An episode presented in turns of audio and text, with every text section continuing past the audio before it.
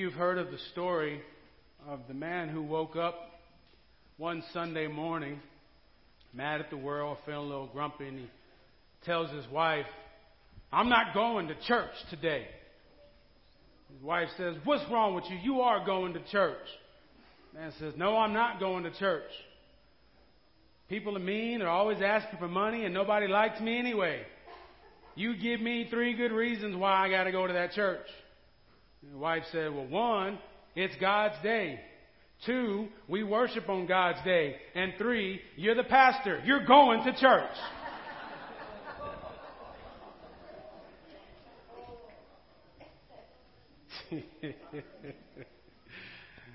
Amen.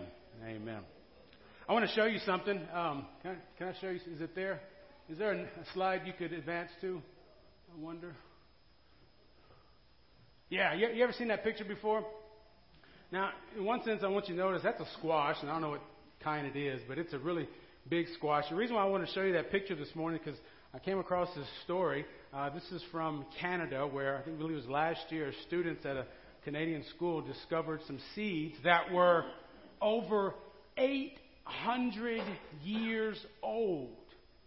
They found these seeds locked away in a box that had been hidden presumably to preserve them and to help take care of them. But what had happened was over all these years is that the squash had become extinct. We hadn't seen any like it before. And so what the students did with the researchers is they took the seeds that they found and they actually planted them. And after 800 years, look at that. How much you think HEB is going to charge you for that bad boy right there? Huh? Let, let, me, let me show you something else, if I could. Could you show them the next one? Now, that looks like, to most of us, any old plant, but similar story where some people found some seeds that had been trapped in the ground and, and locked away, but not for 800 years, not for 900 years, not even for a thousand years. You were looking at a plant that was from seeds over 32,000 years old. 32,000 year old seeds that had been tucked away under ice and bones and all these things, they weren't able to grow. But after 32,000 years, someone planted them and got that. Now, I don't know if you remember one time, Jesus told us to consider the lilies of the field. And as a matter of fact, if you pay attention in Scripture, Jesus in particular, but God is certainly showing us through nature, through the world that we see around us, important lessons. And I think there's an important lesson here this morning. You see, what had happened was, in the first case, someone had decided we need to protect these seeds, we need to take care of them so that when we're ready, we can make use of them. And so they put them in a box and they preserved them. They they hid them away until they needed them next time. And the seeds for the flower, they had just been, they had fallen under uh, uh, feet of ice and debris and all these other things over so many generations. And what had happened was the seeds were not able to do what seeds were created to do. And I want to suggest to you this morning that as the people of God, so many of us suffer from the same condition. As the people of God, first and foremost, we are told repeatedly that we were created to worship our Creator. That we were put on this earth to see the glory of God, to see the mighty hand of God at work all around us. And when we see God at work, we worship. And because we know God is working, we worship. And because we know that we've been created by a mighty hand, we worship that Creator. That is our true purpose in life, sisters and brothers. And I think Jesus, at least in this one instance, reminds us of that. Let me, let me set the picture for you. Jesus had sent out many of his disciples to go and to to do the things that he had prepared them to do. And, you know, when Jesus tells you to do something, sisters and brothers, you should do it. And the disciples did.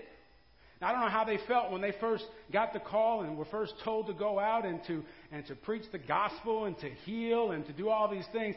I don't know how they first thought. But as they went out, something strange happened.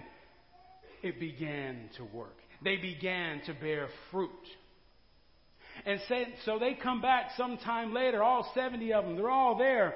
And Luke tells us that they're all rejoicing because now they have seen people respond to the gospel. They have seen people be healed. They have seen people rise. They have seen miraculous things because they have set out to do the things of God. That's right.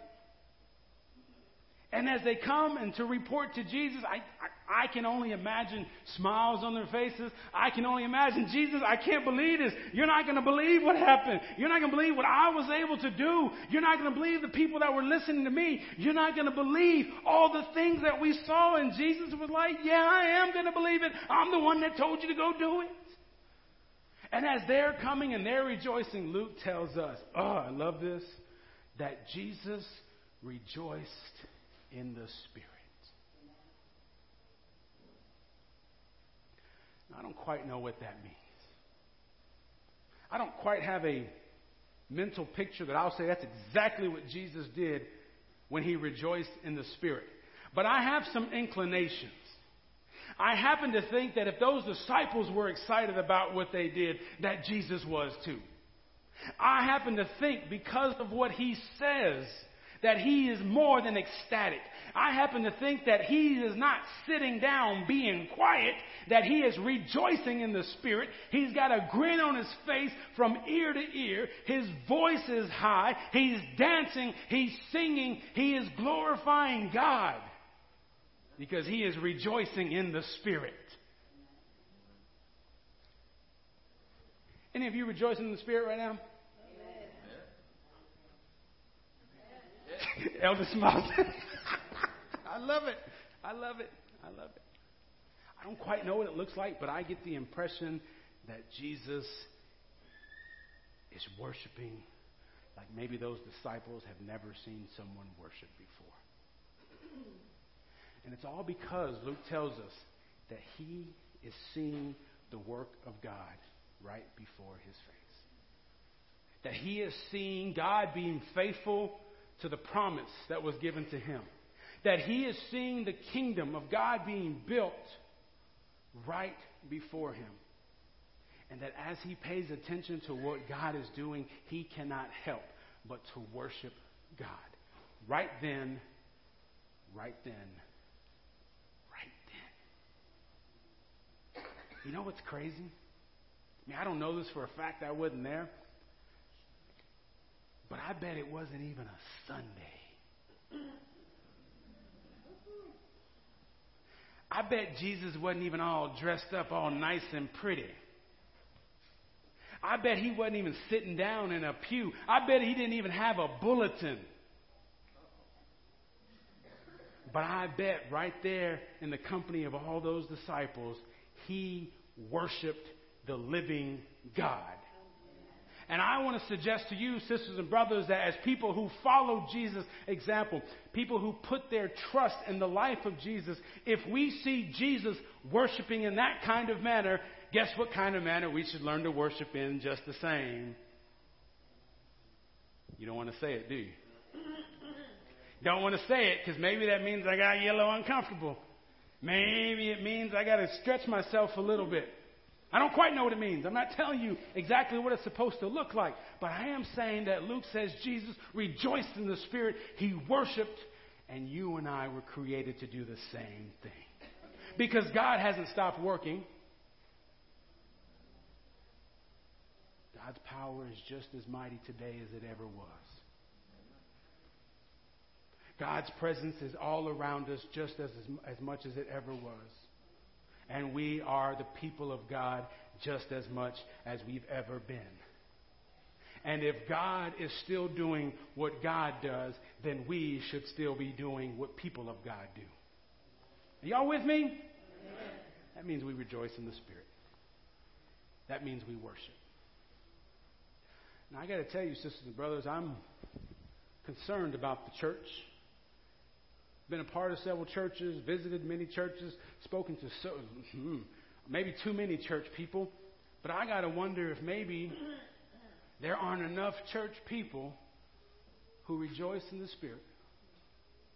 I got to wonder if there's too many church people who are just happy with going to church.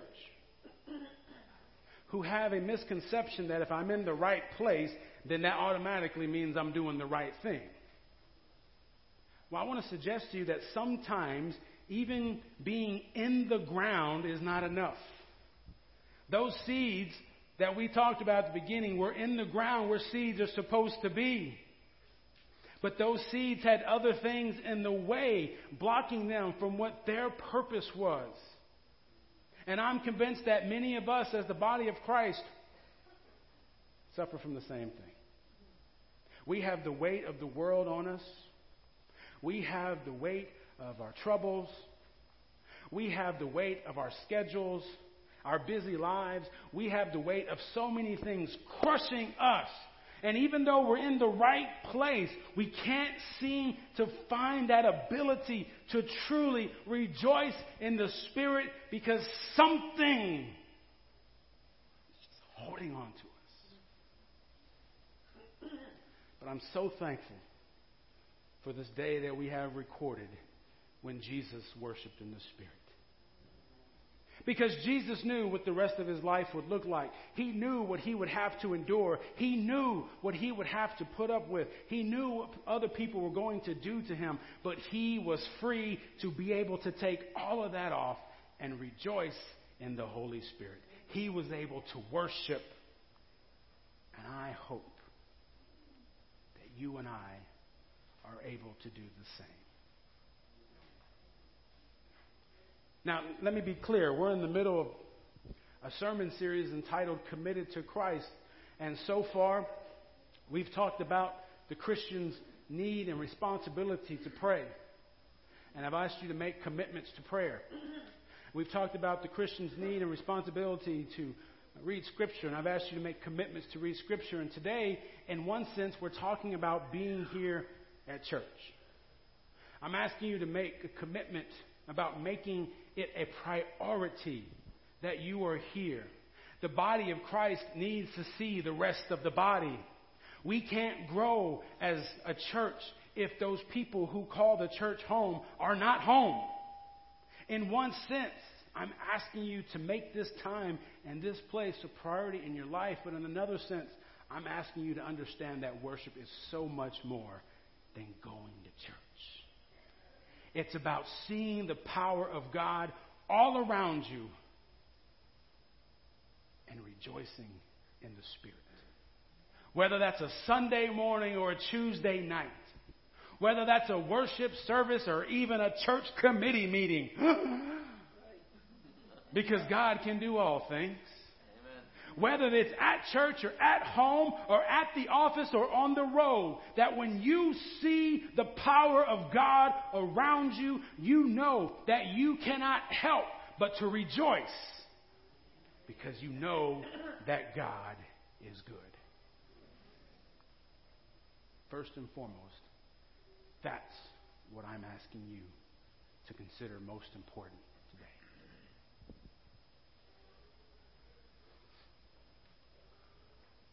So, what I'd like you to do now is to consider those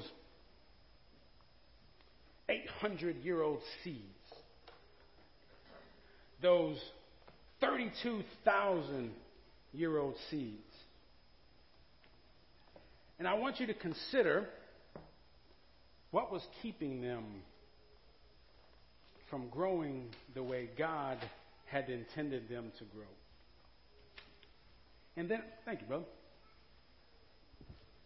And then I want you to consider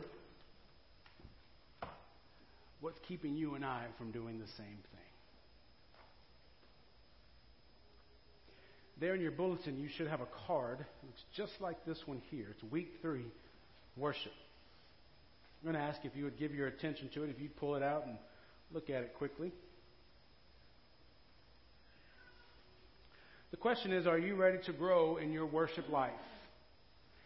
Again, just coming to church isn't all worship is, but we believe God does great things in our worship together.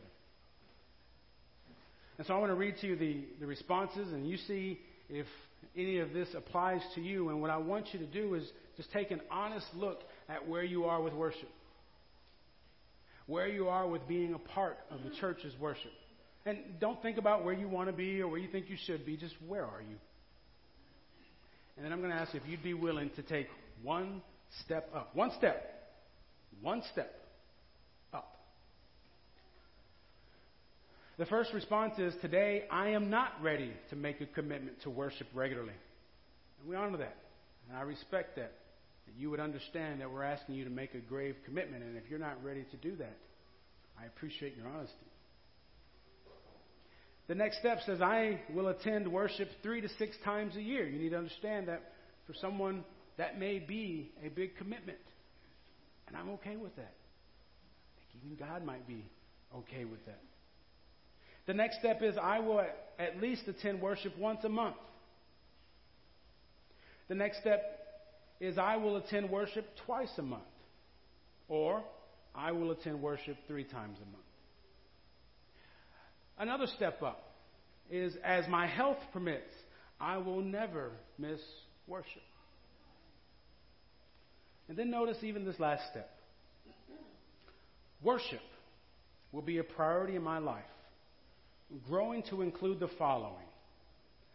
I will be passionate about worship as a true priority of my life.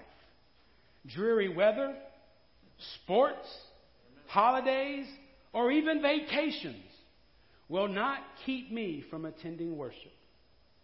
I will prepare the day before so that I can arrive at worship without last minute rushing. I will warmly greet those who sit around me and ensure that all guests are welcome with Christian love.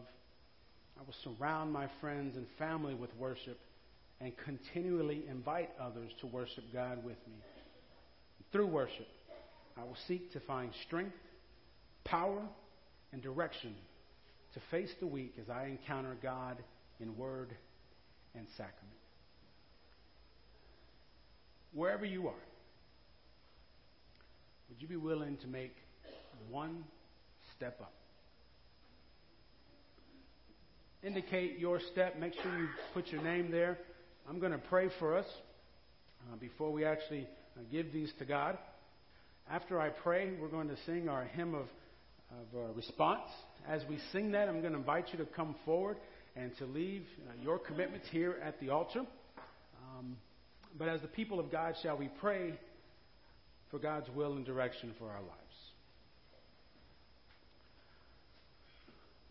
Almighty God, knowing that you have blessed us with so much, knowing, Lord, that you have worked in the life of your people in so many awesome and powerful ways, today we give you thanks for our worship and our ability to sing praises to you and to offer our lives to you again.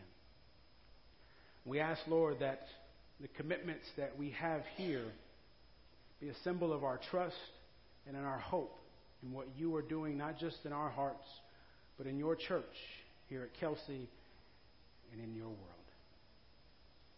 Bless us now, God, with your peace. In Jesus' name.